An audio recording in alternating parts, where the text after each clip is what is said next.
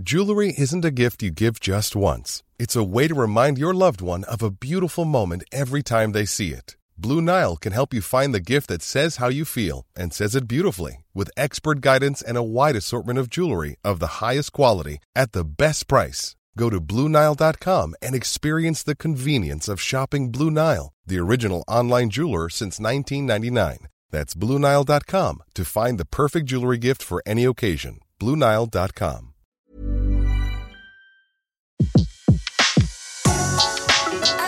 Le meilleur de Séance Radio est maintenant sur We Love Cinéma. Vous écoutez La Grande Séance, l'émission cent pour cent cinéma en live sur Séance Radio. Bonjour, vous écoutez bien Séance Radio et vous êtes bien dans La Grande Séance. Bienvenue en ce début du mois de mai, le mois du Festival de Cannes entre autres. Euh, je vais vous présenter tout de suite euh, nos blogueurs qui sont là aujourd'hui. Frédéric Porquier de My Screens. Bonjour Frédéric. Bonjour. Antoine Corté de Bulle de Culture. Bonjour. Bonjour Antoine. Et Jérémy Ponthieux de l'Info tout court. Bonjour, bonjour. Et nous avons le plaisir et l'honneur de recevoir dans ce studio Thibault de Montalembert. Ça me fait un énorme plaisir parce que Thibault, je l'appelle Thibault, est arrivé de, la, de loin puisqu'il était à la gare du Nord il y a à peine une demi-heure, un peu plus. Oui. Il nous fait le plaisir d'être dans cette émission, ça nous fait très plaisir. Euh, évidemment, les plus jeunes euh, d'aujourd'hui le connaissent sans doute pour la série dix pour cent où il joue Mathias. Première saison, et moi sagement j'ai regardé les deux premiers épisodes, puis les deux autres. Ce soir il y a un débat politique, donc il n'y a pas dix pour cent, mais j'attendrai donc la semaine prochaine pour regarder les deux derniers, et on aura vu les six épisodes. Donc Mathias, qui était un peu sombre, un peu rude au début, mais qui est de plus en plus sympathique dans la série. Euh, ça c'est pour les jeunes, mais moi qui suis moins jeune, je connais Thibault de Montalembert, et pardonnez-moi je vais vous vieillir Thibault, mais depuis une trentaine d'années, parce qu'évidemment je, c'était l'un des acteurs fétiches d'Arnaud Desplechin, et c'est drôle parce qu'il a joué chez Doyon, il a joué chez Desplechin, il a joué aussi un film avec Hazanavicius, et ces trois-là se retrouvent au Festival de Cannes cette année. Donc voilà, tout, tout est tout est lié. Donc euh, voilà, Thibault de Montalembert. Alors maintenant, on vous signez des autographes dans la rue. Ça c'est ma première question, on viendra dans un long débat. Ah, ça commence. Oui, ça, ça commence. commence. Oui, oui, oui, des Twitter. Moi maintenant, les gens, ils vous font plus signer des autographes. Oui, oui, c'est ça. Des snaps. Des snaps. Ah ouais, des snaps, je sais même pas ce que c'est. Des selfies. Des, des selfies, selfies, voilà, des selfies. Euh, Maël, Maël est là pour euh, nous faire communiquer avec euh, tous les auditeurs, ceux qui nous écoutent et qui ont envie de poser des questions à Thibault de Montalembert, à nos blogueurs ou à moi-même. Donc, euh, comment on fait, Maël ? C'est très simple, directement sur le Twitter de Séance Radio, vous pouvez nous envoyer vos questions, euh, directement nous envoyer un commentaire euh, adressé à notre invité du jour. Ou sur Facebook, pareil, ça marche pareil. Alors évidemment, j'ai, c'est, c'est, c'est un lapsus que j'ai fait. Évidemment, on parle de dix pour cent, mais on parle aussi du film de Blandine Lenoir que j'ai adoré. Et on doit le savoir à Europe un parce que j'ai fait deux ou trois ou quatre papiers sur le film. J'ai fait des portraits d'Agnès Jaoui. Et c'est un très joli film. Et j'apprends aux chiffres de ce soir, parce que j'ai toujours des chiffres euh, qui, qui datent de peu. Et il va être dans mes tops. Et c'est pas parce que Thibault de Montalembert est là, c'est qu'on fait les tops et les flops dans un instant. Il est à cent cinquante-quatre mille entrées en première semaine. Yes. Et c'est superbe. C'est superbe. Et tous ceux que j'ai envoyés voir à Europe un, euh, Aurore, ont été ravis de voir euh, cette comédie au sujet improbable au début, mais on va en parler. Oui. Puisqu'il s'agit de ménopause et que Agnès Jaoui, le personnage, euh, Aurore, va voir son médecin qui va lui expliquer pourquoi elle a été bouffée de chaleur. Et c'est un film joyeux, c'est un film émouvant, c'est un très joli film, très universel sur la vie, sur les sentiments, sur la Renaissance. Et notre ami Thibault de Montalembert joue Totoche, qui va un peu aider quand même euh, Aurore à renaître. Voilà, ça, ça c'est dit. Donc le box-office dans un instant, euh, les coups de cœur des blogueurs, les événements, on parlera du Festival de Cannes de cette année, euh, on parlera du Festival de Cannes aussi en tant qu'événement, mais en débat, vous, vous direz ce que vous avez envie de dire sur Cannes, est-ce que c'est trop cinéphilique, est-ce que, est-ce que, comment est la sélection comme ça sur le papier, euh. Et puis notre blind test. Euh, là on va sourire parce que c'est quelques grandes palmes du festival qu'il faudra reconnaître à l'écoute avec des extraits de films euh, à l'occasion évidemment du soixante-dixième anniversaire de ce festival de Cannes où, où je vous donne une indiscrétion mais tout le monde commence à la connaître. Thierry Frémaux va faire venir le vingt-trois mai tous les palmes d'or encore vivantes et on verra sur les escaliers Tarantino, Croisé, Coppola ou Scorsese ou donc ça risque d'être un escalier en or. C'est pas mal, hein, Thibault ? Pas mal, pas mal. Pas mal. Donc, dans un instant, les tops et les flops. La grande séance, le box-office. Donc, à tout seigneur tout honneur, Aurore de Blandine Lenoir avec Thibault de Montalembert et Agnès Jaoui, cent cinquante-quatre mille entrées en une semaine. C'est génial parce que rien n'était gagné. Blandine Lenoir n'est pas une réalisatrice super connue. Non, c'est son deuxième film. C'est son deuxième film pas seulement. Son deuxième long. Voilà. Voilà. Et donc vous êtes heureux tous. Ah bah très heureux. Oui. Ouais, ça, ça marche très, bien. Très heureux. Et ça va continuer, j'espère. Donc allez et tous voir Aurore. Mmh. On va en parler tout à l'heure. Euh, Euh, en interviewant notre ami Thibault de Montalembert. Alors, euh, oui, c'est le seul top. J'avais mis à bras ouverts, mais neuf cent quarante et un mille entrées, c'est sans doute moins que que n'avait prévu euh, le réalisateur et le producteur. À bras ouverts, le film sur les Roms de Philippe de, de, de Chauvron, donc c'est, c'est pas un vrai top. Euh, dans les flops français, malheureusement, ils se bousculent au portillon. Euh, on pourrait presque faire le flop dix des, des comédies parce que C'est beau la vie quand on y pense de, de Gérard Jugnot en deux semaines n'arrive qu'à cent quatre-vingt-trois mille entrées, donc ça c'est un super échec. euh, Boulet Bill deux avec Dubosc, le, le premier avait fait pas loin de deux millions ou un million et demi, il est, est à, il est à quatre cent mille, il va pas beaucoup progresser.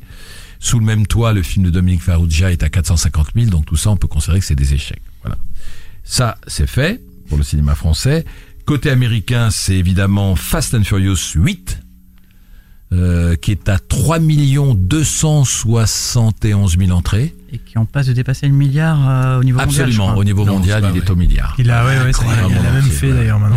On est au huitième quand même. Hein. Ah, moi, j'en ai vous, moi, je peux vous avouer une faute professionnelle, j'en ai pas vu un seul, mais bon, c'est, bon. C'est, ah, je oui. pourrais rattraper au neuf. Hein. faut, faut, faut bien faire des impasses. Après, ça, ça devient plus long à rattraper Game of Thrones sinon. Oui, hein. ouais. faut s'y mettre maintenant. C'est exact. Hein. c'est exact. Euh, il faut rendre hommage à Baby Boss, mm. qui est quand même à trois millions trois cent mille entrées. Bah, c'était les vacances. Ouais. Voilà. Ça a bien marché. Vous l'avez vu, vous? Non. Qui l'a vu? Non, non, non plus. Non, non plus. Antoine? Ah, zut mmh. alors. Moi non plus. Oh, bah, bravo. Donc, il a du succès sans nous, hein, comme quoi. Moi, j'ai un peu aidé Aurore, quand même, hein, je crois. Euh, immodestement. Et puis, euh, dans les flops américains, alors, vous savez, c'est quoi? Parce qu'on en a cherché. Des... Moi, j'ai cherché un flop, euh, parce que ça marche bien, le cinéma américain. Là, c'est Gold. Oui. Ah oui. Mathieu McConaughey. Ah bah oui. Enfin, ça donne envie. Hein. Ah, mais il est beau. Moi, j'aime beaucoup le film. Un ouais. petit peu ennuyeux, quand même. Ah oui? Ah, mais moi, c'est sorti trop tard. Il était calibré pour les Oscars à la base, euh, pour la performance de McConaughey de toute façon. C'est, c'est un film d'aventure à l'ancienne, mmh. avec une performance de Mathieu Can... McConaughey qui, qui, vous verrez Thibault qui mmh. cabotine un peu quand même. Ouais, qui, qui se lance beaucoup. Et, et on aime bien le voir cabotiner peut-être. Ouais, ouais. Il a du ventre, il est chauve, il en fait des tonnes. Mais bon, il, il fait le job et c'est un beau film d'aventure. Mais il, il mérite pas. Écoutez bien, première semaine, soixante-cinq mille entrées. Ah oui, ah, c'est dur. C'est quand même rude. Hein. C'est dur. C'est quand même rude. Bon, on va vous de jouer dans un instant, les blogueurs. La grande séance, l'actu cinéma des blogueurs. On va commencer par Frédéric Porquier de My Screens. Euh, vous nous parlez des, des Gardiens de la Galaxie? Bah oui, c'est mon côté geek, hein, comme d'habitude, qui va ouais. parler. Donc, mais il paraît que c'est pas mal. Ben oui, oui, oui, le premier était sorti euh, Moi, j'avais en adoré deux mille quatorze. Le premier. C'est vrai ? Ah ouais, j'avais adoré le premier. Ouais, ouais. Il était très sympa, avec ah ouais. des personnages qui changeaient un petit peu des super-héros habituels. Ouais. Et enfin, un petit space opéra qui change de Star Wars. Ouais. Et donc la suite euh, vient de sortir euh, là en France. Elle est plutôt réussie. Elle, Elle a bien commencé. Hein. Elle a bien démarré. Ouais. Et ça approfondit, ça approfondit bien les personnages. Et le, bah, le, ce volet-là sort euh, vendredi, donc cette semaine ouais. aux U S. Il tape déjà sur le milieu. Presque autant que ah, pour d'accord. Civil War en, en estimation pour l'instant, donc euh, je pense que le, suc- la, le succès de Marvel va continuer encore pour quelques temps.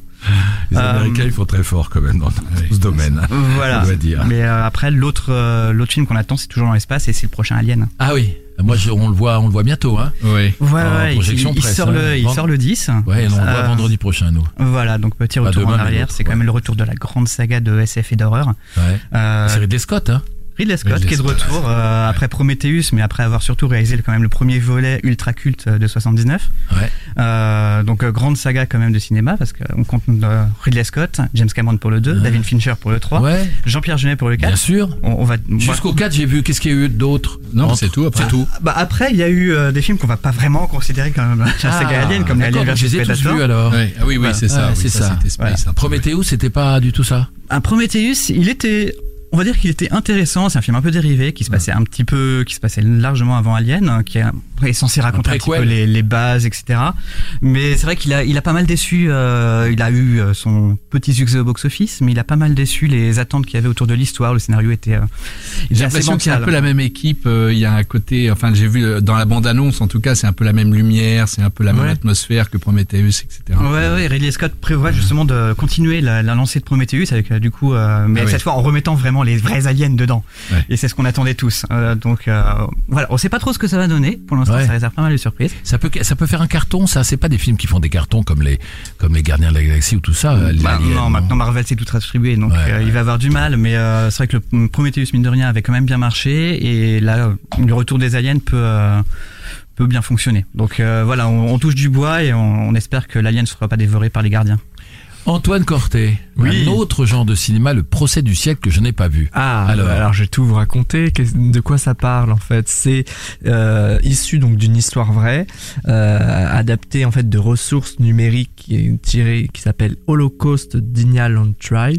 C'est en fait, euh, ça raconte l'histoire donc d'une jeune euh, euh, historienne qui donc euh, raconte un peu l'Holocauste, comment ça s'est passé, et qui dans son livre euh, cite un écrivain anglais euh, qui s'appelle David Irving, qui est un négationniste extrémiste qui nie en fait la Shoah et euh, l'Holocauste. Et donc du coup, qu'est-ce qui se passe ? Bah, ce, ce, cet écrivain anglais va porter plainte pour diffamation contre le, le, cette historienne et contre son éditeur. Et donc du coup, il va y avoir un procès. On se retrouve dans un procès qui s'est déroulé en deux mille et la question c'est non pas l'existence ou non de la Shoah, mais c'est est-ce que on a le droit dans un livre d'histoire dire que telle ou telle personne est un négationniste et extrémiste mmh. euh, sous prétexte de, de ses opinions euh, euh, politiques. Et c'est passionnant. Et c'est passionnant, pourquoi ? Parce que alors effectivement on a pas mal de, de problèmes de réalisation, euh, de, de, de, de fil conducteur, mais en fait on est au cœur d'un procès. Et en fait on a quand même une, une thématique qui ressort, c'est effectivement, ce n'est pas le film de la Shoah, mmh. c'est un film qui va parler d'autre chose et c'est... c'est en fait le centre même du débat, c'est-à-dire que les avocats, comment on explique qu'il ne faut pas aller sur ce terrain de la Seconde Guerre mondiale, mais plutôt justement aller sur de la diffamation, faire le procès de mmh. la personne en face de soi que le procès de la Seconde Guerre mondiale. Ouais, c'est une réflexion sur la procédure judiciaire en exactement fait. Et donc du coup on apprend des petites anecdotes euh, sur la procédure anglaise euh, assez, assez rigolote, notamment en fait là-bas les avocats euh, ont La, les décisions de justice un jour avant, mais n'ont pas le droit de, leur, de les communiquer à leurs clients. Pourquoi ? Parce qu'en fait, simplement, là-bas, euh, c'est une procédure orale et donc du coup, l'avocat doit tout de suite répliquer à l'annonce du jugement, euh, doit faire une conférence de presse et ce genre de choses et donc du coup, il doit pouvoir préparer euh, ce, sa défense après procès, si je peux dire,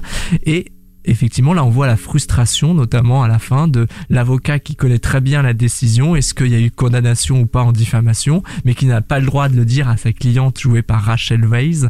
Et donc, du coup, elle qui trépigne d'impatience et tout ça. Et euh, c'est quand même le réalisateur, il est connu, parce que Mike Jackson, il a fait Bodyguard. Mmh. Donc, il n'a pas fait grand-chose après, ouais. mais en tout cas... Euh, ça, ça se regarde comme un thriller ? Ça se regarde peu. Comme un film vraiment de barreau. Ça se mmh. regarde comme un The Rider... Euh, avec euh, Kate Winslet et d'ailleurs le, le scénariste est, est, est le même donc mmh. du coup effectivement on est dans un film donc, ultra euh, judiciaire et euh, ultra documenté. Vous le conseillez ? Que je conseille.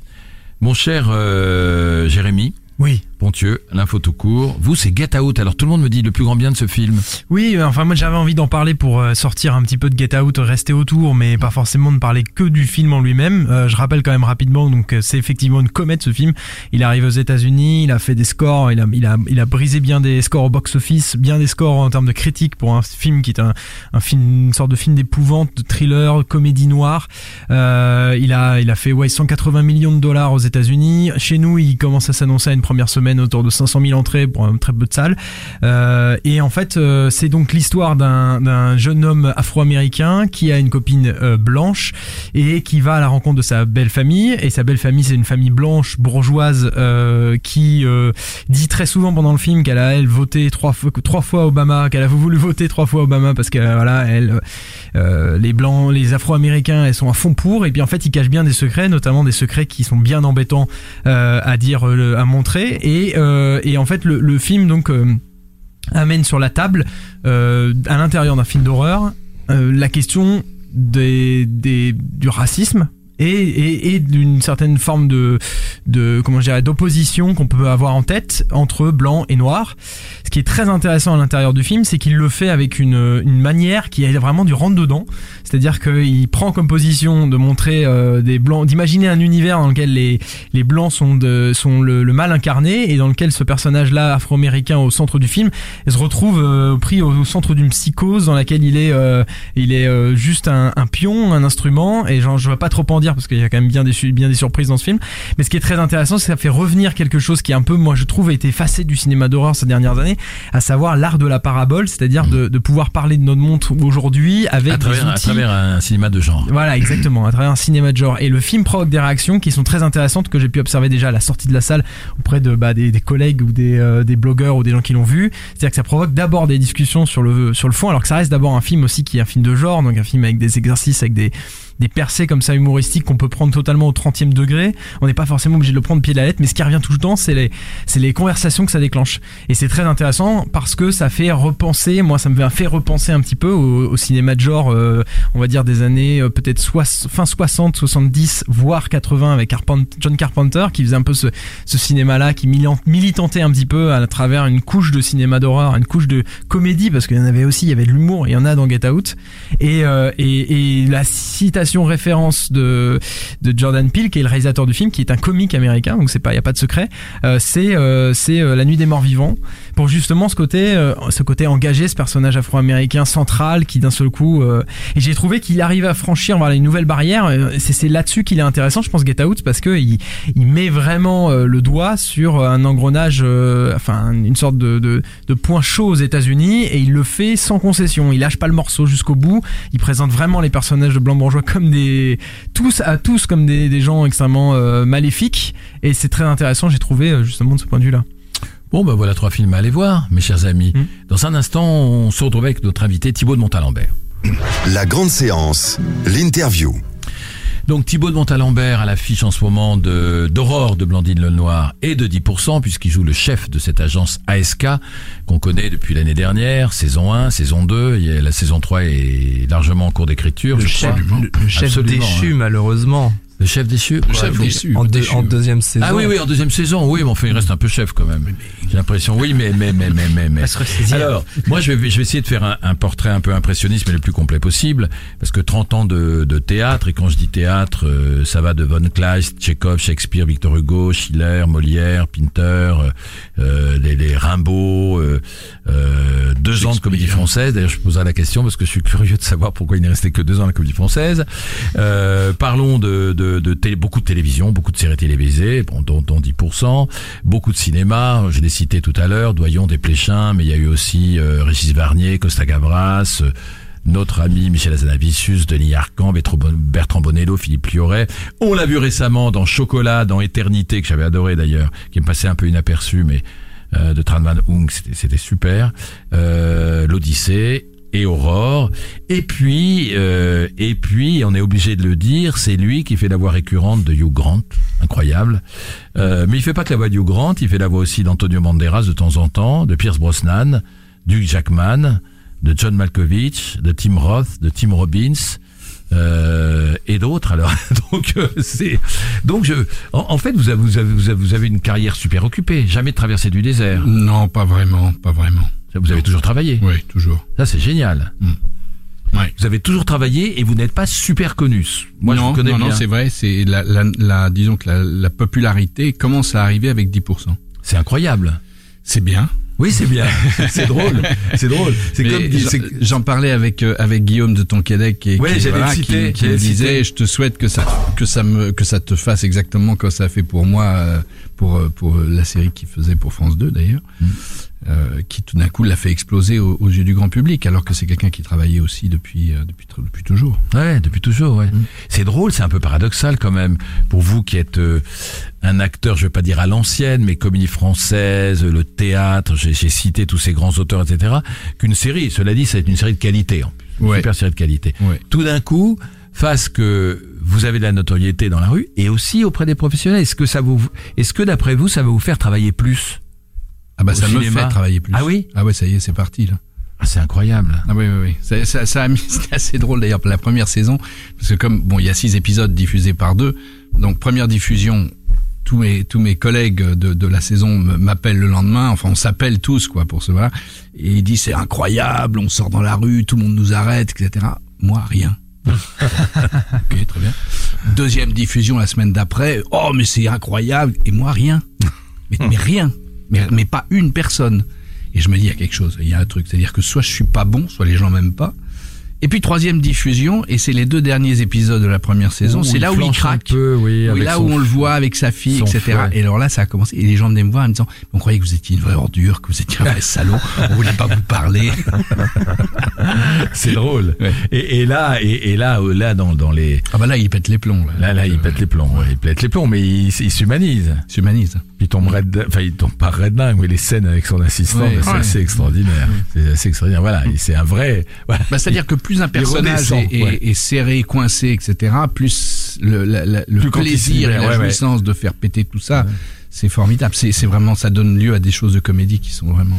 Que, que, comment je sais que j'ai beaucoup parlé avec Dominique Bestéard et il a laissé le casting se faire, et puis après il a, il a jeté l'œil du maître là-dessus. Comment, comment, comment ils ont choisi? Parce que c'est vrai que un, un, une série télé réussie, c'est aussi un casting. Et là... Euh, malgré les guest stars qui passent dans la série, les, les quatre ou cinq, les quatre principaux de l'agence A S K sont, sont vraiment faits pour être ensemble, faits pour s'engueuler, mm-hmm. faits pour avoir... Le, le casting a été long, comment vous avez été choisi? Ça a été assez long, ça a été assez... Bon, alors Dominique euh, dit toujours qu'il a pensé à moi tout de suite, mais il a laissé faire euh, Cédric et... et Cédric Klapisch. Klapisch. Et euh, oui, il y a eu, euh, il y a eu plusieurs euh, callbacks. Mm. Il y a eu plusieurs callbacks quand même. Euh, quatre cinq avant que ça se précise et que ça se... Puis il y avait la chaîne aussi, enfin bon, c'est c'est c'est pas que les réalisateurs, ouais, c'est la chaîne, de chaîne, la chaîne, la ouais, production, c'est ça. et cetera. À son mot à dire. Après, je pense qu'ils ont réussi à faire une distribution qui est formidable parce qu'elle est complètement bizarre. On devient tous d'univers radicalement différents entre Cotin et moi, et voilà, il y a vraiment, on vient d'endroits mmh. très très très différents, mais ça fonctionne. Et oui. ça fonctionne, je pense, parce que indépendamment du fait que du talent des uns ou des autres, c'est pas le problème, mais je pense que euh, Cédric est quelqu'un qui aime énormément les acteurs. Ça se sent. Qui aime ouais. les acteurs, qui est un directeur d'acteurs. Il a fait la première saison avec Lola, avec sa Lola Doillon, mmh. qui, qui a été sa première assistante avant de devenir réalisatrice, et avec Antoine Garceau, qui était son premier assistant et qui est devenu réalisateur à l'occasion de dix pour cent. Donc, c'était une espèce de, de d'hydre à trois têtes, les, les, les mmh. trois réalisateurs, avec une sensibilité qui se retrouve au niveau de l'humain. Mmh. Euh, et ils ont choisi des gens, je me permets de le dire, mais je pense que ils ont choisi des gens parce que ce sont des gens de cœur, ils ont choisi mmh. des acteurs qui sont des acteurs de cœur, mmh. et que et que du coup, il y a quelque chose au niveau de l'humain qui passe dans cette série, euh, qui touche les gens. Ça les fait rire, ça les surprend, ça les... et en même temps, ils s'y reconnaissent. Grégory Montel qui, qui, qui joue Gabriel, on ne connaissait pas du tout, nous, avant. Non. Voilà, et tout d'un coup, là, là, il perce. Quand vous avez lu le, le scénario, vous avez tout de suite pensé que c'était une série de qualité? Ah oui, euh, oui, oui. Déjà, dans l'écriture, dès le départ, il y avait... Après, ça s'est amélioré encore mmh. plus, même entre la première saison et la deuxième saison. Moi, je trouve que l'écriture est encore meilleure mmh. dans la deuxième mmh. saison. Les, les, les, les intrigues avec les guests sont beaucoup plus intriquées dans la vie, dans la vie des, des, des agents et de l'agence. Mais déjà en lisant, bah, c'est, ça sortait de ce qu'on avait l'habitude. C'était ni une histoire de flic, ni ouais, un, un truc ça. à l'hôpital, ni un truc avec des avocats. Il fallait oser, hein, parce que ça marche pas toujours, les histoires euh, sur les coulisses du métier. Non, mais en même temps, en même temps, les gens ont toujours envie d'aller voir ce qu'il y a derrière ouais. les rideaux. Donc, euh, il ouais. y a ça, et puis, et puis. Il euh, y a ça, et puis l'écriture fait que ça dépasse ça. Et voilà. C'est, voilà, c'est, c'est on, une histoire on universelle. On s'intéresse vraiment aux personnages. Enfin, les, les guests sont là pour attraper les gens et tout. Ça c'est ouais, bien mais ouais, les, ouais. les personnages on s'y attache vraiment et ils sont ouais. ils évoluent au fur et à mesure et ça c'est ouais, c'est ouais. vraiment très très intéressant à la série ouais. Et vraiment, je pense que parce qu'on ils avaient peur que ça soit trop parisien, trop élitiste, trop private joke, et cetera. Et en fait, moi, quand je fais mon marché, euh, le boucher, le, le, le boulanger, et cetera, ils sont complètement accros. Ouais. Ils disent, alors c'est quand, c'est quoi, qu'est-ce qui se passe euh, ils Comme s'y quoi, retrouvent, on peut, on peut, mais on le sait grâce à Arte, grâce à Canal+, euh, mais il y a encore des vieilles séries à la télé, mais on peut faire des séries de qualité, mais il faut, faut super bosser. Ouais. On est un peu plus lent, je pense, que les Américains, parce qu'on a peut-être moins de moyens, on a moins de scénarios, et cetera, donc on est un peu plus lent, encore que là, c'est pas mal, une saison, deux saisons, la troisième en écriture, il euh, y a, il y a quand même des saisons, on sait, des, des séries à la télé comme Engrenage où on saute, où on saute de trois ans, hein, vous êtes d'accord? Oui. Là, là, on va pas sauter, et là, il y a une volonté non, non. de, de, de, de pas sauter une année, et tout le monde va attendre la troisième saison. Alors, on va parler quand même de, d'Aurore de Blandine Lenoir, et, et je dis à tous ceux qui nous écoutent d'aller voir le film, parce que, encore une fois, euh, c'est, c'est un film. Alors c'est drôle parce que j'ai lu des, des, des, des collègues qui disaient un film féministe. Non, c'est pas un film féministe, c'est bien, bien mieux que ça. C'est un film fait par une femme, autour des femmes, autour de, de, de leur volonté, de leur niaque, comme on dit. Parce que c'est quoi Aurore ? C'est une femme euh, euh, qui est seule, euh, qui vit avec sa fille. Au moment où le film commence, avec ses deux filles. Avec ses deux oui. filles, elle a des bouffées de chaleur. Euh, elle se rend compte que c'est la ménopause. Euh, voilà, elle est, tout, rien, rien ne va. Heureusement, elle a une copine jouée par Pascal Arbillot. Qui, qui la qui remonte la à chaque fois. et, euh, et petit à petit, à travers le destin d'Aurore, bah, les, les choses, le, le, le ciel va s'éclaircir. Et, et ce film n'est, n'est jamais plombant. Il est gai, il est universel. Il parle de la vie, il parle de l'amour, il parle de la de, que, de la mort aussi, de la mort aussi, ouais. mais que rien n'est jamais perdu. Et puis, en plus, euh, alors ce qui est drôle, c'est que elle va retrouver un copain d'enfance. Totoche, joué par Thibault de Montalembert, ce qui est drôle parce que j'ai, j'ai reçu Agnès Jaoui et, et vous vous connaissiez depuis longtemps car oui. vous étiez à l'école de Patrice Chéreau des ah. Amandiers de Nanterre. Et ça, c'était il y a quoi, il y a trente ans presque, voilà, au, au, au tout début de carrière. C'est, c'est drôle. Et comment elle a pensé à vous, euh, Blandine Lenoir ? Parce qu'elle a eu, elle a eu dix pour cent. Ah, ben, voilà. C'est vrai. C'est, c'est incroyable. Non, c'est mais, pas Agnès Jaoui qui lui a glissé le nom. Non, ça s'est passé, ça s'est passé comme ça. Ils ont cherché, et cetera. Et mon nom est venu parce que, voilà. Mais, euh, ce qui est, ce qui est, moi, me réjouit énormément, c'est qu'avec dix pour cent, je fais enfin de la comédie. Voilà. Je rêvais de faire de la comédie. Voilà. Et je fais de la comédie. Oui. Et il se trouve qu'en plus, c'est de la comédie, la comédie vraiment de qualité, que ça soit dix pour cent ou Aurore. Donc euh, bah, tout va bien quoi. Oui, parce que c'est c'est vrai que les personnes c'est vrai que les pers- Desplechin c'est pas vra- franchement de la comédie, Doyon non plus et que ça, ça, ça l'était Desplechin, ouais, ça l'était, ça l'était parce que quand même oui, il y avait début, des oui. scènes qui étaient ouais, ouais. Euh, quand même dans La vie des morts, dans La Sentinelle, il y avait des scènes qui étaient assez drôles hein, hum. quand même assez drôles. Mais bon, on peut pas appeler ça a priori de la comédie. Quoi. Et Desplechin, vous l'avez perdu de vue ? Non, non, non, non, on se croise, on se revoit, et, et je, ne, je ne désespère pas de retravailler un jour avec lui. Ouais. Après, vous savez, voilà, on peut ouais. pas imposer à quelqu'un de prendre du jaune s'il a envie de prendre du bleu. Ouais. Hein. Ouais. Alors, Blandine Lenoir, vous l'avez ren- rencontrée comment ? Comment elle est comme réalisatrice ? Euh, vous qui connaissez bien le métier. Ouais, elle est. Euh, bah d'abord, c'est une actrice. C'était une actrice. Elle a, elle a commencé par être comédienne. Blandine. Donc elle connaît bien. Le, Donc elle le connaît métier. bien de comédien l'intérieur. Et, et ça, c'est formidable parce que il y a quand même pas mal de réalisateurs qui ont peur des comédiens. Ouais. Euh, elle n'a, n'a pas peur des ouais. comédiens. Euh, elle, elle, elle aime ça même. Elle aime ça et, et c'est quelqu'un qui dirige. C'est pas quelqu'un qui dit des tonnes de trucs, mais euh, c'est une question d'énergie. Elle, elle dirige presque rythmiquement, je ouais. dirais. Et puis, euh, elle savait très bien ce qu'elle voulait. Elle savait très très bien ce qu'elle voulait et ce qu'elle. Euh, elle, a, elle a choisi. Alors. Bon, elle travaille beaucoup avec les mêmes gens depuis longtemps parce qu'elle a fait beaucoup de courts-métrages. Elle a fait Zouzou aussi avec Laure Calamy, qui était son premier long, qui était un film plus plus modeste, mais euh, qui était intéressant. Ça, il y avait, bon, il y avait déjà une espèce de folie comme ça. Et euh, elle, elle travaille souvent avec les mêmes comédiens. Moi, je, je, j'arrivais dans la famille, Agnès aussi d'ailleurs, euh, mais les autres, elle les, elle les connaissait. Et, euh, et on sent que elle fait, elle fait un film comme elle ferait la cuisine. Hmm. C'est-à-dire, elle met des ingrédients ensemble, elle, voilà, elle, elle, elle, elle porte à ébullition doucement, elle touille, puis ça, ça prend, ça prend. Et on sent qu'elle a réussi à faire, c'est ça un film réussi, c'est quand le projet qu'on, qu'on lit et qu'on ressent en voyant les premières images arrive au bout de ce qu'il voulait être. Et là, Blandine Lenoir, c'est, euh, le, le, le, le film de, de Blandine, c'est rond, c'est bien fait, ouais, c'est, c'est drôle, c'est émouvant, c'est ouais. bien c'est, de la première à la dernière. Ça aurait pu être, ça aurait pu être euh, donneur de leçons, oui, ça aurait pu, c'est, parce que c'est toujours sur le fil du rasoir et ça ne tombe jamais là-dedans. Et, et en même temps, ça parle de tas de choses, quoi. Vraiment, euh, de, de, de la femme, énormément des femmes, ouais. bien sûr.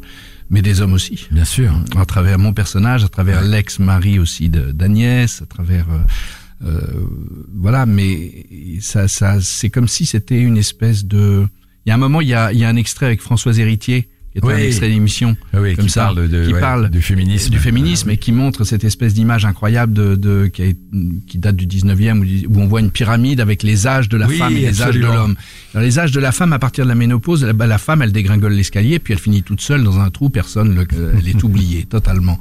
Et, et c'est vrai que le, le film de Blandine, c'est un peu ça, parce qu'on voit les très jeunes filles amoureuses, c'est mmh. ces filles, on la voit elle, euh, bon, qui est une femme en pleine ménopause, donc à un tournant de sa vie, sa copine qui est, qui est, qui est célibataire et qui vit ça très bien, euh, et puis elle va travailler dans cette maison de retraite, enfin un peu spéciale, où il y a des vieilles dames, qui seraient des vieilles dames indignes, un peu surtout une d'ailleurs. Et ça, je trouve ça formidable, enfin ce qui se dit dans, dans, dans ce lieu-là, Cette, cette femme qui parle de ces, ces histoires d'amour qu'elle a, de passion amoureuse qu'elle a quand elle a soixante-dix-huit ans quasiment, où elle est, raconte qu'elle sort pas de la chambre parce qu'elle baisse toute la journée. C'est mmh. génial, c'est, c'est formidable. Alors, je n'oublie pas la question que je voulais vous poser, Thibault de Montalembert, euh, parce que bon, on sent que vous aimez le théâtre, vous avez fait beaucoup de, de, de, de, de scènes euh, dans toute votre carrière. Qu'est-ce qui s'est passé à la Comédie Française, parce que vous avez joué au moins trois quatre pièces là. Oui, oui, j'ai même, j'ai même, beau, euh, euh, ouais. j'ai même joué... Euh, J'ai même joué le misanthrope dans, dans ouais, le rôle titre. Euh, j'ai fait la création d'Intrigue et Amour. C'était Bluval qui m'avait fait rentrer. Oui, Marcel Bluval. C'était Marcel, ouais, qui m'avait fait rentrer pour la création d'Intrigue et Amour, le rôle principal. Bah, j'ai beaucoup travaillé, j'ai beaucoup aimé, mais en même temps, euh, moi, c'est un truc. Ça s'est calmé avec, un peu avec l'âge, mais c'est vrai que à chaque fois que je rentrais un peu trop longtemps dans une famille, je me sentais un peu étouffé. Il fallait que je parte. Ouais. Je suis peut-être parti un peu trop tôt, ouais. mais c'était dans l'air que je devienne sociétaire, et ça m'angoissait de saigner pour dix ans. Ah ouais, ouais. Très sincèrement, voilà. Alors après, j'ai, j'ai un peu regretté, parce que c'est quand même un, un des lieux, c'est le seul lieu où on, on, on peut jouer les grands textes avec une distribution complète, c'est-à-dire pas avec des acteurs qui jouent qu'à tous cinq rôles parce qu'il n'y a pas assez d'argent. Euh, là, on, on, bon, ça c'est vrai que ça m'a manqué. Mais, euh, mais voilà, après j'ai fait d'autres choses, j'ai rencontré d'autres gens, et, et, et tout va bien. Alors à propos de théâtre, faut que je signale, parce qu'on parle de Comédie Française, et j'ai vu une pièce, ça va vous parler, Alma Mahler au Petit Montparnasse, avec Geneviève Casil, qui est une ah actrice oui. de la Comédie Française, qui a, je crois, quatre-vingts ans. Qui est ma belle-mère. Et qui est votre belle-mère. C'est pour ça que je l'ai dit, je sais tout. Bravo. Et qui, et qui, euh, et qui euh, est extraordinaire. Il faut ouais, aller voir bien. la pièce. Il y a aussi la jeune Julie Jeud à ses côtés, et Geneviève Casil, que moi j'ai connu jeune à la Comédie Française, et qui était un peu une femme euh, qui était un peu compassée, qui était un peu comme ça, dure, altière. Il faut la voir à quatre-vingts ans jouer Alma Mahler, elle est, elle est vraiment euh, géniale. Ouais, donc ouais. allez voir au Petit Montparnasse, c'est encore jusqu'en jusqu'en juin, donc n'hésitez pas. Voilà, on va se retrouver dans un instant, mais on va écouter en attendant, euh, pour rendre hommage à Pedro Almodovar, qui est le patron du jury à Cannes, Euh, un morceau tiré de la bande originale de Julieta.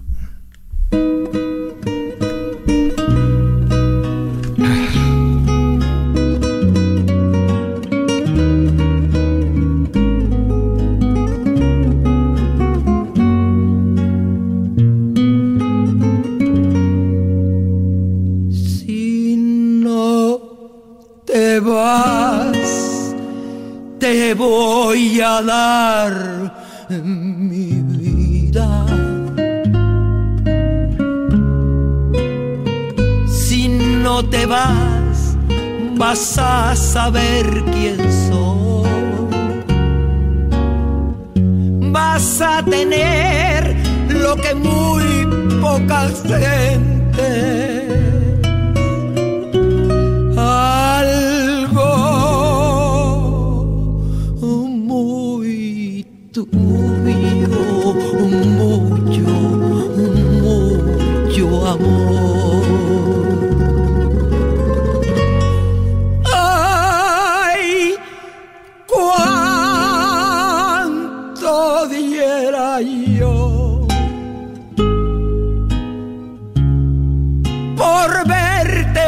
Vez más, amor de mi cariño, por Dios que si te vas me vas a hacer llorar como cuando era un niño.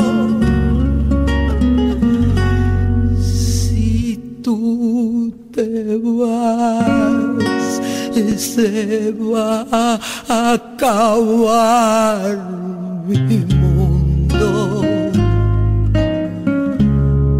el mundo donde solo existes tú. No te vayas, no quiero que te vayas, porque si tú te vas, en ese mismo instante muero yo.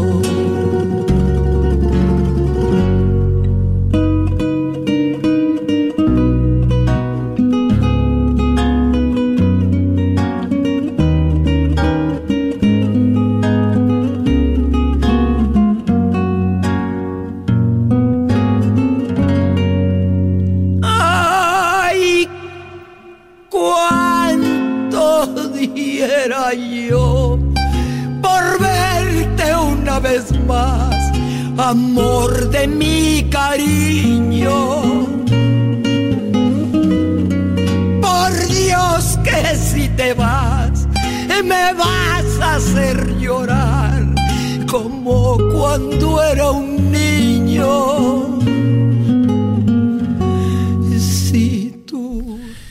Vous êtes en train d'écouter la grande séance sur Séance Radio. Euh, Maëlle, rappelez-vous, rappelez-nous quand même comment on peut nous appeler ou nous communiquer. Quelque chose, quelques questions. Bien sûr. Toujours sur Twitter de Séance Radio, vous pouvez nous envoyer toutes vos questions à, directement à l'invité euh, Thibault de Montalembert. Et puis, euh, que ce soit sur le film, sur Aurore qui, qui est ou sorti, sur le Festival de Cannes. Sur le Festival de Cannes, par exemple. Ça marche. Dans un instant, on parle justement du Festival de Cannes dans la séance événements. Les événements cinéma sont dans la grande séance. Donc, on va tout vous dire. mille neuf cent trente longs-métrages visionnés, c'est ce que nous a dit Thierry Frémaux, et quarante-neuf sélectionnés en tout dans la sélection officielle. Hein, soit en compétition, soit dans la sélection Un certain regard, ça marche comme ça. Hein. La sélection officielle, il y a la compétition. Pour le moment, il y a dix-neuf films. Il y en avait dix-huit, mais Thierry Frémaux en a rajouté un. Celui qui avait fait Snow Therapy, voilà, qui fait un film qui s'appelle The Square. Il y a euh, Un certain regard, mais il y a aussi les hors compétition, les séances spéciales, les séances de minuit. Tout ça, ça fait quarante-neuf films dans la sélection officielle. Et puis après, il y a la quinzaine des réalisateurs et la semaine de la critique. Donc voilà, ça fait une centaine... Je crois en tout, pour ces films-là, je parle pas de ceux du marché du film, ça fait une centaine de films à voir, à voir en dix jours. À voir en dix jours, ouais. Moi, j'en vois trente, c'est déjà bien. Euh, côté jury, donc on a cité Pedro Almodovar, la réalisatrice allemande dont on a beaucoup parlé euh, l'année dernière, Marina deux, pour son film... Tony Erdmann. Oui, merci. L'actrice américaine Jessica Chastain, l'actrice chinoise que je connaissais pas, qui s'appelle Fan Bingbing. Ah, Fan Bingbing, oui. Vous la connaissez? Oui, j'ai fait un film avec elle. C'est vrai? Non, sérieux? Si, si, si, sérieux, sérieux. Je crois que c'était un gag. Non, du tout, du tout. Elle, elle est, elle est... C'est une star, c'est une, c'est une star. star. Vous avez fait un film en Chine, vous? Oui. Qui s'appelait ah, comment? Le portrait, qui n'est pas encore sorti et qui va sans doute ah. sortir à la rentrée, qui était ah, réalisé génial. par Charles Demeaux avec euh, Melville Poupeau et Fan Bingbing. Ah oui. Ah, c'est génial. Alors, vous connaissez Fan Bingbing? Qui est au jury, et Doyon, Hazanavicius, et bon, enfin bref, voilà, tout, tout, tout, vous êtes, et vous venez à Cannes ou pas? Non, j'y vais pas, non. Bon, vous n'avez pas de, d'actualité? J'ai pas, non, j'ai pas de choses là-bas. Bon, dommage, vous auriez pu, sur les marches, ouais. hey, euh, Mathias, Mathias. Oui, oui, on a fait ça. En revanche, Agnès Jaoui, votre partenaire dans Aurore, sera là, puisqu'elle a la chance de faire partie du, du jury. Moi, j'ai dit sur l'antenne que j'espère que Pedro Almodovar va la faire tourner dans son prochain film. Euh, le réalisateur sud-coréen Park Chan-wook, euh, Paolo Sorrentino, qu'on mmh. ne présente plus, euh, Gabriel Yared, euh, le grand compositeur français, et l'acteur américain Will Smith. La maîtresse de cérémonie, c'est Monica Bellucci. Évidemment, je vous rappelle, pour ceux qui ne savent pas, que Jane Campion va présenter la deuxième saison. C'est, c'est marrant, Thierry Frémaux fait, fait les séries maintenant aussi. Hein. Bientôt dix pour cent sera à Cannes. Hein. Jane Campion, euh, qui avait évidemment remporté la, la, la, la Palme d'Or avec la son de piano. C'était la seule femme, ça je le savais. David Lynch, série encore, deux, nou- deux épisodes de son nouveau Twin Peaks. Et puis, on aura le droit, par le... le celui qu'on connaît bien quand même, Alejandro González Iñárritu, à une sorte de court-métrage de six minutes en réalité virtuelle. Alors, je sais pas que, qui pourra le voir, mais euh, il y aura une espèce de... de, de voilà, il, il se met... Les accès vont être limités. Hein. Oui. C'est vrai. Mais à la presse, ils nous ont. À la presse. Ça, ah oui. On verra. Si, voilà, on verra. Et puis, euh, bien, bien sûr, on va pas, on va pas, on va pas les citer tous. De toute façon, on va reparler du festival tout à l'heure. Marion Cotillard, Charlotte Gainsbourg, qui est dans, qui sont dans Les Fantômes d'Ismaël, Vincent Lindon, qui joue Rodin, Joachim Phoenix, dans le, dans le film en compétition de Lynn Ramsey, qui est une très bonne réalisatrice d'ailleurs, Colin Farrell et Nicole Kidman. Je crois que Nicole Kidman, elle a neuf, trois films. Euh, oui, beaucoup, trois de films. Boulot, on aura ça, beaucoup de boulot. On va l'avoir beaucoup, beaucoup monté des marches. Ouais, ça c'est bien. J'espère qu'elle s'est bien entraînée. Euh, Isabelle Huppert et Jean-Luc Trintignant dans un film très attendu encore, hein, Happy End, qui se déroule à Calais sur fond de, de présence euh, des, des migrants. Je crois que c'est une famille bourgeoise euh, à Calais. Le titre euh, ne préjuge pas, à mon avis. De... Happy End, oui, oui, non, mais méfiez-vous de l'ironie déjà de base. Ouais, ouais, ouais, un équeux. Et euh, Robert Pattinson dans un thriller réalisé par euh, Ben et John Savdi. Et il y en a un en com, quand même qui va être là et que c'est lui qui va provoquer les, les meutes, ça je le sais. C'est Luke Skywalker. Vous savez qu'il est à Cannes? Marc Hamill? Marc Hamill? Non. Ah ben voilà, je vous donne un scoop. Marc Hamill viendra à Cannes. Il a, il a soixante-six ans, quarante ans après euh, le tout début de la saga Star Wars, pour présenter un film d'auteur qui sera la clôture de la semaine de la critique. C'est pas beau ça? Si. C'est drôle. Hein. Ça c'est pour le coup de décembre. Cela dit, j'ai appris qu'Olivier Assayas allait faire tourner Stallone. Donc tous les mondes se rencontrent. Ça, ah, ça c'est ouais. Pas mal ça. C'est intéressant. C'est intéressant. Ouais. Et que c'est Thomas Vinterberg qui va faire un, un film sur le sous-marin Kursk là. Vous savez, c'est le, le oui, les Russes étaient. Les Russes, absolument. Avec Léa Seydoux, Colin Firth et et, euh, et Mathias Schoenertz. C'est, c'est bizarre. Que fait que fait Léa Seydoux dans le sous-marin? Ah, on sait pas. Apprendre le russe. Mais c'est Thomas Vinterberg, le mec de Festen. Ouais, ouais. Donc c'est assez étonnant. Hein. Vous voyez que le cinéma c'est quand même. Euh, Un, un, un, un vaste programme. Donc voilà pour Cannes, et dans un instant on se retrouve justement encore à Cannes pour le débat. La grande séance, le débat. On est juste à l'heure. Alors, le festival de Cannes en question.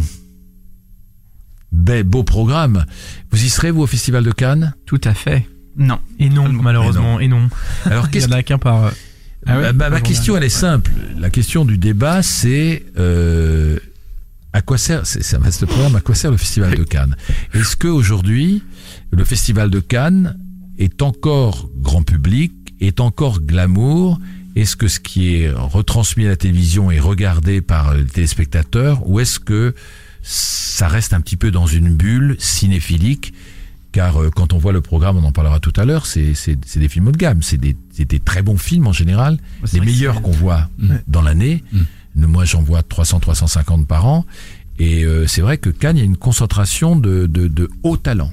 Bon, maintenant, est-ce que c'est pas un petit peu coupé? Je sais que c'est un peu marronnier de dire ça. Est-ce que c'est pas un, un peu coupé c'est du grand public? C'est vrai que c'est une sélection un peu pointue quand même. Hein. Il n'y a, il n'y a pas vraiment de, de films qui vont, qui sont sur des grands sujets, rassembleurs et tout ça. Il y a, il y a des stars, mais c'est toujours les mêmes, c'est toujours les mêmes réalisateurs, et cetera. Donc, on a l'impression que Cannes se recentre un peu sur lui-même quand même. Ouais, mais alors c'est toujours les mêmes, mais c'est les c'est des nouveaux anciens parce que oui. c'est des nouveaux anciens on peut dire parce que on peut pas dire que Noah Baumbach ce soit un ancien, Fatih Akin un peu le le le, le réalisateur turco-allemand qui peut qui fait des très beaux films. Hein. Euh, Sofia Coppola, elle est encore jeune, enfin bon, elle a fait plusieurs festivals de Cannes. Bon, Jacques Doyon on le connaît, c'est son grand retour avec Rodin. Côté côté français donc il euh, y a Rodin, il y a le film cent vingt battements par minute. Ouais. Sur les débuts du sida, si je pense que c'était au début des années quatre-vingts, euh, avec le combat d'Act Up, qui n'a pas été reconnu tout de suite.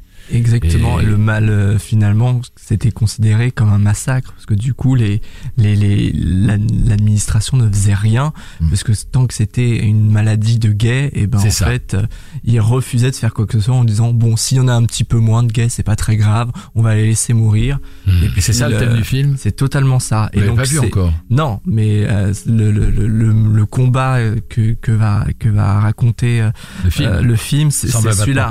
Effectivement, c'est, c'est le combat d'une association gay qui est là pour euh, attirer l'attention sur le sida en disant ça concerne tout le monde et pas uniquement que la cause gay. Parce que Robin Campillo c'est un bon metteur en scène, hein. Ah. Eastern Bourne c'était excellent, et puis c'est lui qui avait euh, été un peu le showrunner de, ou même le réalisateur des, des Revenants je crois, oui. C'est lui qui avait eu l'idée de la série. Oui.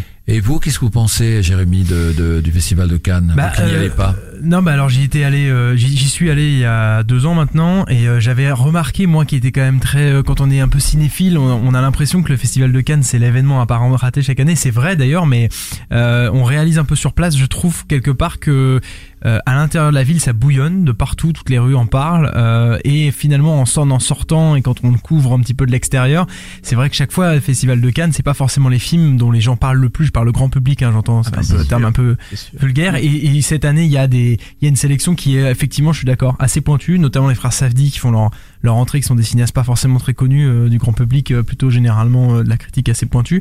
Mais il y a toujours, chaque année, j'ai l'impression ce, ce, ce leitmotiv, c'est-à-dire que, le, c'est-à-dire que le grand public parle pas forcément des films, et quand on, on dans des dans des grands journaux, les articles cannois qui traitent de, de, des films, c'est pas forcément ceux qui qui attirent le plus de clics ou qui, qui font le plus de qui, qui attirent le plus de monde. C'est c'est peut-être peut-être encore le côté glamour. Il faudra peut-être que Cannes euh, prenne le tournant peut-être plus du numérique encore qu'il ne qu'il ne fait déjà, pas seulement sur place mais autour. C'est-à-dire que pour que les gens puissent voir sur Internet, euh, en dehors de ceux qui le couvrent, comme les journalistes, euh, il faudrait que le Festival de Cannes mette en disposition une collection mmh. qui existe à Paris, mais qui n'existe pas forcément ailleurs. Fred ? Ouais, non, c'est, non, c'est d'accord. Vrai, c'est, ouais, ouais, complètement. C'est, euh, c'est vrai que quand on regarde de l'extérieur, moi je l'ai, je l'ai fait une fois et c'est vrai qu'à vivre c'est génial. Mmh. Euh, mais après, quand on regarde de l'extérieur, bah, on a l'impression surtout qu'ils parlent entre eux de ce qui se passe à Cannes, mais euh, enfin mmh. dans le reste du monde, il euh, y a plein, plein d'autres choses dont, euh, dont on peut parler. On, on, on dit moi que les Américains veulent aller à Venise maintenant et qu'ils viennent de moins en moins à Cannes. C'est oui, vrai d'après vous ? Toronto, ça, ça se sent. Mmh. Ouais. Ouais, ou Toronto. Ouais. Toronto, oui, oui, tout à fait. Mmh. Ouais. Alors, euh, avant Cannes, il y avait, euh, il y avait une atmosphère de fête en plus, euh, qui a complètement disparu, absolument. Enfin, enfin, qui est juste centrée dans deux ou trois endroits. Euh, et ça, c'est très très dommage. Mais enfin, je veux dire, c'est tout le pays qui est comme ça. C'est ouais. tout est interdit de plus en plus. Donc, on peut pas aller au-delà de vingt-deux heures sur les plages. On peut pas ceci, cela. Bon, il y a un moment, ça devient tellement cadré que et, et, et, et ça reste quand même. C'est quand même le premier marché mondial de vente ouais. de, de, de, de films. Film. Alors, il y a tout ce qu'on voit, mais il y a tout ce qui est en dessous, qui ouais, est ouais. un truc énormissime, qui concerne les banques, les distributeurs, mmh. les, enfin, où l'argent circule. Bon, ça, ce marché-là, il est pas prêt de partir, à mon avis. Mmh. Hein, mais, euh... Non, Thibault, mais c'est vrai que Thibault de Montalembert, je le dis aux auditeurs, mmh. c'était Thibault de Montalembert qui parlait, oui. Non, je, je disais pour l'anecdote. C'est pas Yougrant. Effectivement, c'est vrai qu'à la, à la, à l'annonce de la sélection, donc euh, quand j'étais avec, j'étais avec ma copine, qui euh, malheureusement je la traîne quelques jours à Cannes aussi, et elle me dit. Oh là là, mais on va se faire chier, j'irai voir Pirates des Caraïbes, moi, euh, pendant ouais. que tu iras voir de tes trucs, ça va être affreux. Non, oui, mais... et, et, et pardon, excuse-moi ouais, Bruno, non, non. Euh, c'est, c'est vrai qu'il y a aussi un, euh, il y avait eu beaucoup de suggestions autour des hors-compétitions, finalement, même les hors-compétitions, je les trouve ouais. assez euh, cinéphiles. C'est, c'est ça, c'est aller, un peu l'étonnement, ouais. il n'y a pas de blockbuster comme il y a un peu chaque non, année pour non, ouvrir non, le non. festival, finalement. Ouais. C'est, c'est, non, du point de vue cinéphile, on est content, c'est vrai que du coup, ça peut provoquer moins d'exposition. Final, finalement, ce qui va attiser notre curiosité, ça va être les choses un petit peu inédites de Cannes, ça va être la présentation des séries, le retour de Twin Peaks. Ouais, ça c'est un événement. Bon, ouais. Par David Lynch qui est l'habitué de Cannes, mais c'est quand même de, du format série, donc ça c'est assez inédit à Cannes, et euh, le côté euh, la, la présence de Netflix aussi. La présence de Netflix, oui, on n'en a pas parlé. Moi, je voulais juste te dire, avant qu'on parle de la présence de Netflix, si je peux me permettre, moi, c'est, ça va être mon trente-troisième festival d'affilée, euh, sans en avoir manqué un seul, et surtout sans avoir manqué un film en compétition, et surtout sans être sorti de la salle, parce qu'à Cannes. Aux projections presse, les gens ne sortent jamais à Paris, non. parce que ça ne se fait pas, mais à Cannes, les gens sortent.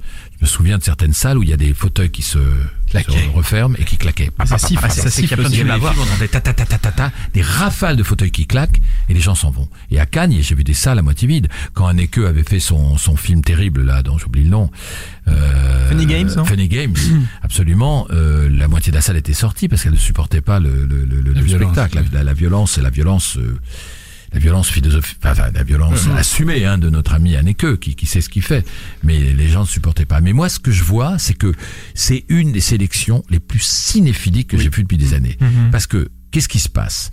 Euh, il y a, il y a, il y a, il y a une quinzaine d'années, les frères Dardenne étaient considérés comme entre guillemets, parce que moi j'adore ce qu'ils font, les plus ennuyeux, sérieux, et cetera. Aujourd'hui, dans une sélection comme ça, c'est les bisounours, hein, c'est, c'est la, la bibliothèque rose des frères Dardenne. Hein.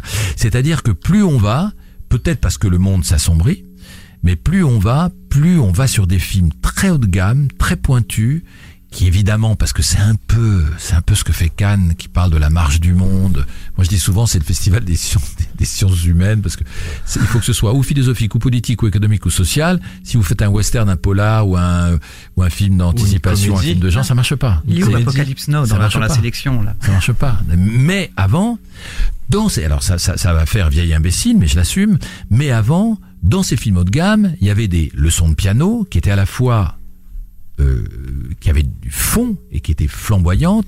Il y avait La Déchirure, il y avait Mission, il y avait, il y avait Scorsese, il y avait des Taxi Driver, qui étaient quand même des films les, les regarder les Palmes d'Or pendant soixante-dix ans, c'est, c'était c'était c'était pas trois ou quatre Palmes d'Or aux Dardennes.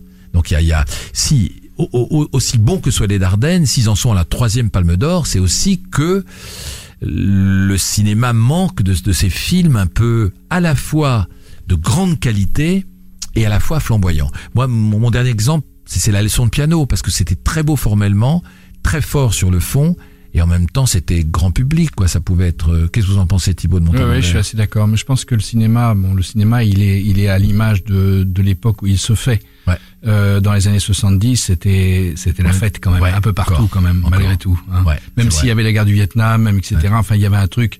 Et, euh, et aujourd'hui, euh, aujourd'hui, ben voilà, on est euh, dans le monde entier. Hein. C'est pas, il y a pas que chez nous, il y a pas que, mais dans le monde entier, quoi. C'est-à-dire, ce qui est l'avenir est carrément sombre. Ouais. Carrément sombre. C'est vrai, et donc, c'est vrai euh... que les, les, les films sont reflets du monde, euh, et c'est vrai que, oui, c'est vrai qu'on avait vu des, des, des encore une fois, des, des films qui, euh, qui alliaient les Milos Forman, ou les, je sais pas s'il avait, s'il avait été à Cannes, mais des films qui alliaient à la fois la qualité et le, le, la, la joie, quoi. C'est la joie, chose, exactement. Hein, ça, c'est, c'est, c'est une qualité, je pense, qui a disparu de beaucoup de choses, la joie. Ouais, ouais, c'est vrai. De beaucoup de choses. Euh, Netflix. Alors Netflix, il y a eu un début de polémique qui a ouais. été vite étouffé.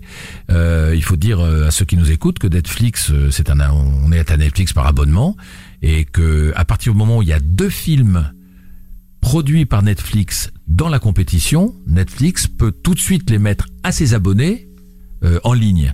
Mais ils ne sortent pas en salle théoriquement. Donc on aurait pu se retrouver dans une situation assez étrange, deux films en compétition de Netflix, tout d'un coup l'un a un prix, il sort pas dans les salles et il est sur Netflix euh, au mois de juin. Et, et tout le monde peut le voir tout de suite, au lieu d'attendre six mois. Oui, oui, mais si, si vous êtes abonné à Netflix. Oui, mais enfin l'abonnement c'est moins qu'une, qu'une, qu'une place de cinéma quasiment. Oui, mais ceux qui sont pas abonnés à Netflix. Et puis et vous le voyez pas en salle. Non. Et c'est ça le problème. Ouais, donc une palme d'or pourrait ne pas être vue en salle. Justement sur Netflix qu'en salle, parce que des fois c'est des films qui n'ont pas beaucoup de salles justement. Oui. Donc ça rend les films ouais. accessibles vraiment à tout le monde. C'est un paradoxe, c'est, c'est, c'est le serpent c'est qui se mord la queue. Pourquoi ils n'ont, pourquoi c'est des films qui n'ont pas beaucoup de salles? Ah bah ça, ah parce que c'est des films d'auteur aussi. ou c'est ouais, des films, euh, c'est voilà. C'est... Ouais, mais ce qui est assez, ce qui est assez étonnant sur ce, les deux films qui sont euh, les films Netflix cette année, c'est bon peut-être le Noah Baumbach et Aurore, mais Okja c'est un film à mon avis qui aurait pu justement avoir un certain parc de salles, euh, qui était un film qui est peut-être finalement celui dans la compétition qui est le plus, euh, euh, qui, public, qui se rapproche qui le plus, plus de Spielberg. D'ailleurs c'est quelque oui, chose qui a été ouais. dit beaucoup dans les interviews. C'est celui qui paraît être le plus, moi, le plus gonflé je trouve au blockbuster, euh, alors que c'est celui qui finalement est le, celui de Netflix qui qui sortira pas en salle, c'est ce qui est dingue quoi. Moi, moi, moi, je, ouais. moi je trouve que cette polémique, euh, je suis désolé, je suis, un, je suis assez énervé par cette polémique parce que elle est faussée, elle est faussée en fait, parce que pour moi c'est simplement euh, une polémique économique, c'est-à-dire qu'effectivement on a des exploitants de salles qui disent ah ben non ben je risque de pas avoir la palme d'or euh, dans ma salle, je... mais non, euh, Thierry Frémaux était très clair et moi je suis totalement d'accord avec avec lui. Dès lors qu'on a une œuvre audiovisuelle qui s'apparente à une œuvre cinématographique, elle a la place dans un festival, peu importe son moyen de distribution. Et là, en fait, qu'est-ce qu'on on va quand même se positionner en disant c'est quoi une œuvre qui mérite d'aller à Cannes ? C'est une œuvre qui sort au cinéma ? Non, c'est une œuvre artistique avant tout. C'est, c'est, c'est, c'est pas faux. C'est pas faux. C'est, c'est pas, pas, ouais, c'est pas, pas faux, Thibault, mais où, où elle, moi, moi, je ne suis pas abonné à Netflix. Moi, je suis un, un cinéphile. J'ai vu neuf mille films depuis trente-cinq ans. Alors je, je peux m'abonner à Netflix, mais même si je m'abonne à Netflix, elle est où ma salle ? Je vais, je vais pas voir mon film sur un écran, mais moi, de télé. On, on peut être cinéphile et abonné à Netflix, c'est-à-dire ouais, que et, et, non, et je le vois sur un grand écran, mais pas pas en salle. Mais, mais moi, non, je veux tu... le voir en salle. Mais, mais non, vous le voyez. Les distributeurs la... ne se sont pas plaints que d'autres films soient sur Netflix. Je pense à Swiss Army Man qui était récompensé à Sundance, qui a été diffusé sur Netflix. Aucun distributeur français ne s'est plaint que le film euh, soit disponible sur, sur ouais. Netflix. Il est pas sorti en salle. Netflix a beaucoup d'argent en plus, donc on a l'impression qu'il y a beaucoup de gens qui sont convaincus par Netflix maintenant. Bah oui. Bah, c'est c'est c'est il y a le monde est en train de changer par rapport au fait de consommer du cinéma, de, de, de, d'aller voir du cinéma, ça, ça change considérablement. Oui. Voilà, ça change et ça, on peut pas aller contre. Oui. Je pense que, j'espère qu'il y aura toujours des salles où les gens aimeront se retrouver dans le noir à plusieurs pour regarder un seul truc ensemble et pas pouvoir zapper. Euh, mais c'est pas sûr. Peut-être mm-hmm. que ça va disparaître. Les salles de cinéma peut-être vont disparaître. Et peut-être que dans l'architecture des années qui vont venir, dans un appartement ou dans une maison, il y aura une salle de cinéma qui ouais. sera comprise exactement comme la cuisine ouais. ou euh, peut-être. Et on a, on a, c'est vrai oui, qu'avec Netflix, on, a... on peut aménager une salle de cinéma chez soi. C'est bah ça oui, que voilà. Dire. Non, on projecteur. Non, mais on n'arrête pas de se plaindre en plus, de dire ah bah voilà, les producteurs sont frileux, ils mettent plus d'argent, nanana. Là, on a on a un acteur américain qui a une capacité d'investissement dans l'œuvre cinématographique ou dans l'œuvre audiovisuelle qui est quand même très important. Donc il va financer des films et en plus il va les distribuer, il se pose pas la question de salle ou pas salle. Et, en, et en plus, là maintenant on va critiquer en disant ah bah non, il vient donner de l'argent donc en fait il vient nous écraser. Donc à un moment donné, ouais, il faut arrêter. Après euh, moi je suis d'accord, je suis assez d'accord avec toi, mais le, le, la polémique de toute façon a toujours quelque part, il y a toujours quelque chose de bien dans ça peut-être pour une part, c'est que ça peut repousser les, les acteurs à se reposer des bonnes questions et notamment je sais que la question est très compliquée et que ça ça, ça va lentement parce que c'est C'est, c'est difficile à résoudre, mais il faudrait que le C N C aussi et puis d'autres acteurs se posent des questions de savoir comment est-ce qu'on repense la chronologie des médias et peut-être repenser ça qui est un peu système, c'est difficile de faire bouger les codes parce que beaucoup d'acteurs là-dedans, mais ce serait bien justement que cette polémique peut-être pousse les, les, les, les, les exploitants et tous les acteurs à se poser les bonnes questions. Eh ben on va reparler cinéma euh, à l'ancienne avec le blind test. Jouez avec la grande séance. Tout de suite, alors, le blind test dans votre émission cent pour cent cinéma. Non, oui, moi je vais bah, tout il, il a les réponses. réponses. Toi, tu, tu joues pas, toi. Je joue pas. Je joue pas. Alors, à l'occasion des soixante-dix ans du Festival de Cannes, on vient d'en parler. Attention, ce sont tous des films qui ont obtenu la Palme d'Or. Ouais. On est parti. Mon amour. Ah bah oui, bien sûr. La peau d'âne. Parapluie chez nous. Oui, c'était ça. Oui, soixante-quatre. Attention, le numéro deux. Oh man, I shot Marvin in the face. Why the fuck did you do that? I didn't mean to do it, it was an accident. Mais non, mais il l'a vu en boucle, il l'a vu en boucle. Et en quelle année? quatre-vingt-onze? Alors quatre-vingt-quatorze, Pulp Fiction, et les parapluies de Cherbourg en soixante-quatre. Bravo. Très bien. Attention, le trois.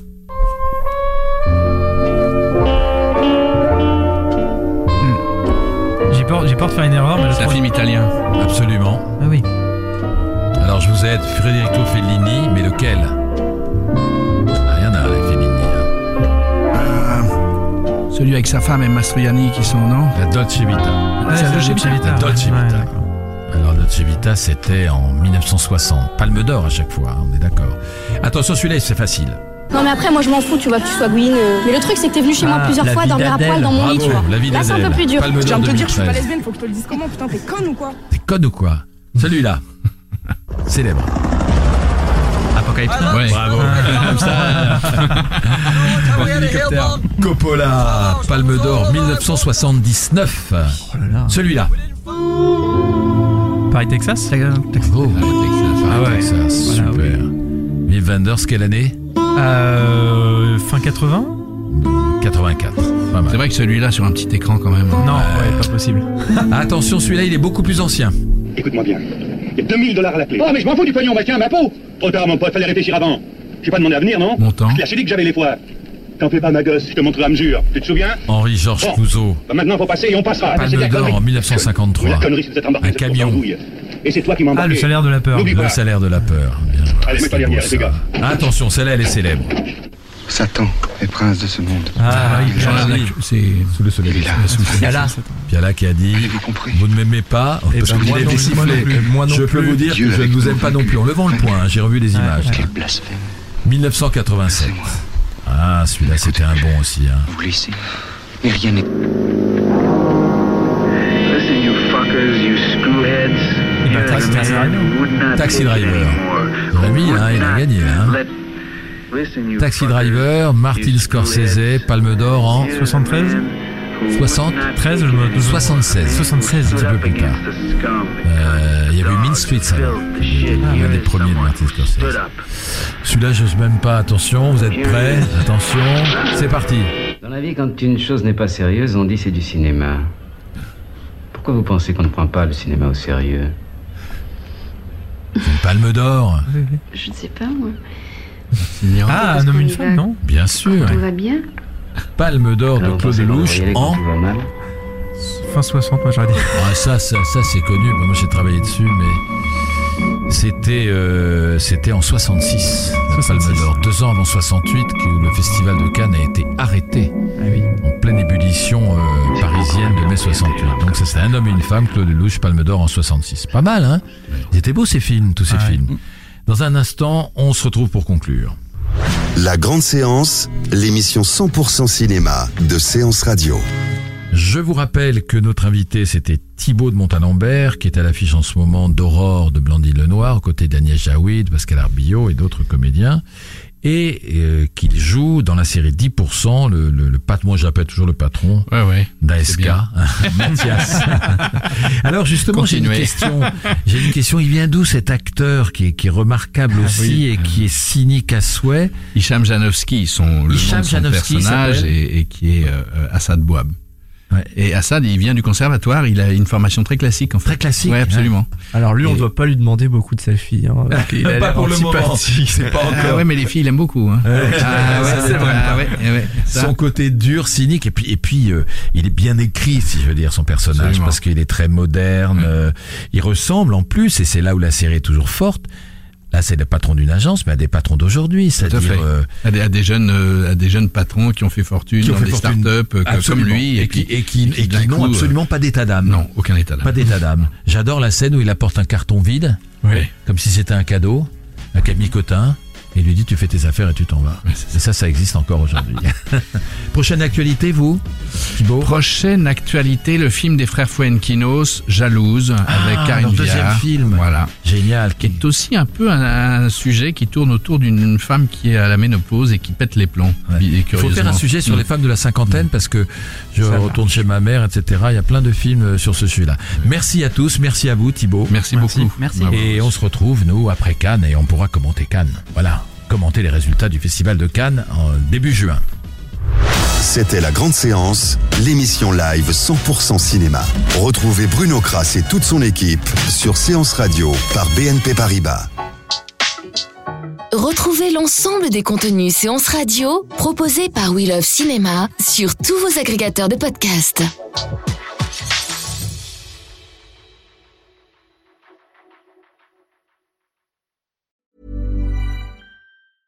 Hey, it's Danny Pellegrino from Everything Iconic. Ready to upgrade your style game without blowing your budget? Check out Quince. They've got all the good stuff, shirts and polos, activewear, and fine leather goods, all at fifty to eighty percent less than other high-end brands. And the best part? They're all about safe, ethical, and responsible manufacturing. Get that luxury vibe without the luxury price tag. Hit up quince.com slash upgrade for free shipping and three sixty-five day returns on your next order. That's quince.com slash upgrade.